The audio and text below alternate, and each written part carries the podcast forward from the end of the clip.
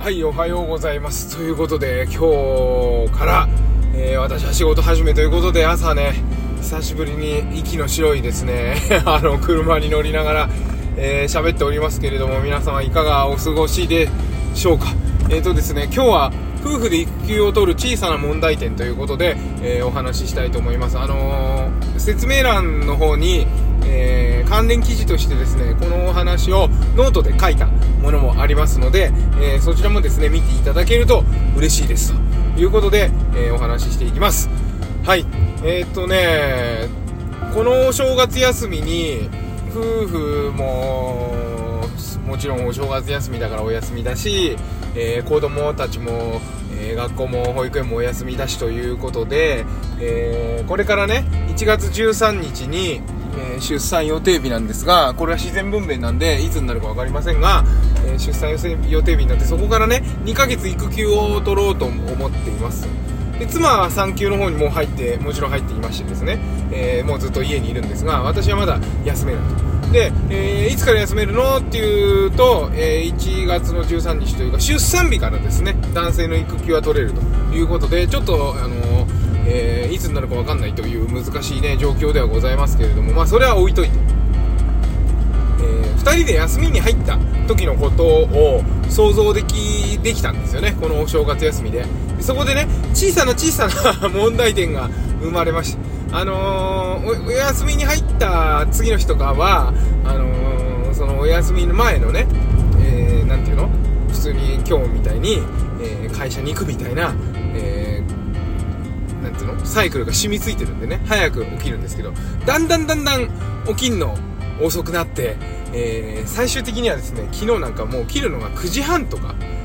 になってしまいました。でもちろん夜寝るのが遅いのが悪いんだろうって言われればその通りなんですけどいやだけど、えーそんなにねあの夜更かししないんですようち。あの大人も遅くても12時前までには寝ますと。で平日も今日みたいな日もね昨日も12時半昨日はちょっと1時ぐらいまでグダグダしちゃったんですけど布団の中でね。子供たちはもうちょっと早く寝たなというもちろんね早く寝たんですが。であのーそれで朝はやっぱりなんかこう拘束というか、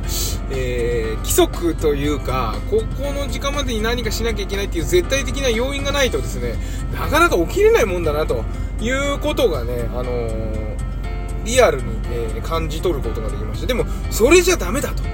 えーお休みをねいただいて寝てったらダメでもただまあ育休なんでね子供が起きてないのに、えー寝てるっていうのもあ起きてるっていうのもねまあそれはそれでちょっとそのせっかく子供が休んでる時に親も休もうぜっていう話もあるかもしれないんですがいやあまりにも遅い。9時まで寝てしまったらですね。なのでちょっとねこれは問題だなというふうに思ってまして、えーもし育休あの取られた方あの夫婦でね朝とか起きるの遅くなりませんでしたかね。ただ、まあ、あの赤ちゃんね生まれてうち多分完全母乳で育てるので、えーママの方はもう夜もおっぱいいっぱいあげなきゃいけないみたいなねことが起きるじゃないですか。そうすると朝も夜もねない、えー赤ちゃんに合わせた生活っていうのが来ていつ寝るかみたいなのが問題になってその時に妻が寝れるように、えー私は補助しながら上の子たちの世話もするという、えー任務をね、え遂行しなきゃいけないということなんですがまあただせっかくお休みなんでねその上の子供たちだけを見るっていうことも育休の一つだなというふうには思っていますので、えー朝ね、まあえー学校が始まればその学校の時間に合わせてですねみんな起きてで下の子は保育園にね預けてでその間、えー上の子いない時に赤ちゃんと妻と私だけになるので、えー家事とかちょっと自分のやりたいことやりながら、えー赤ちゃんの面倒見るみたいなことをしていくと。でそうなった時にいや朝早く起きれないとかねちょっとありえないなと思ってここは気をつけましょうと。自分に言い聞かせながらね今日はお話をさせていただきました。えっ、とまあ、あのちょっとノートの方で宣伝になっちゃうんですけど宣伝っても別にあの有料とかじゃないんであのもしよろしければ見ていただきたいんですが育、えー子育てパパの生態系っていうノートを、えーマガジンをねやっておりますのでですねぜひそちらもご覧になっていただければ嬉しいなと思います。なるべく1日1投稿以上するとしようと思っておりますのでですね、えー楽しんでいただければと思います、えー、空き時間にね、えー、ということで、えー、今日も一日健やかにお過ごしください。バモくん子育てパパのトークトークエッセイでした。バイバイ。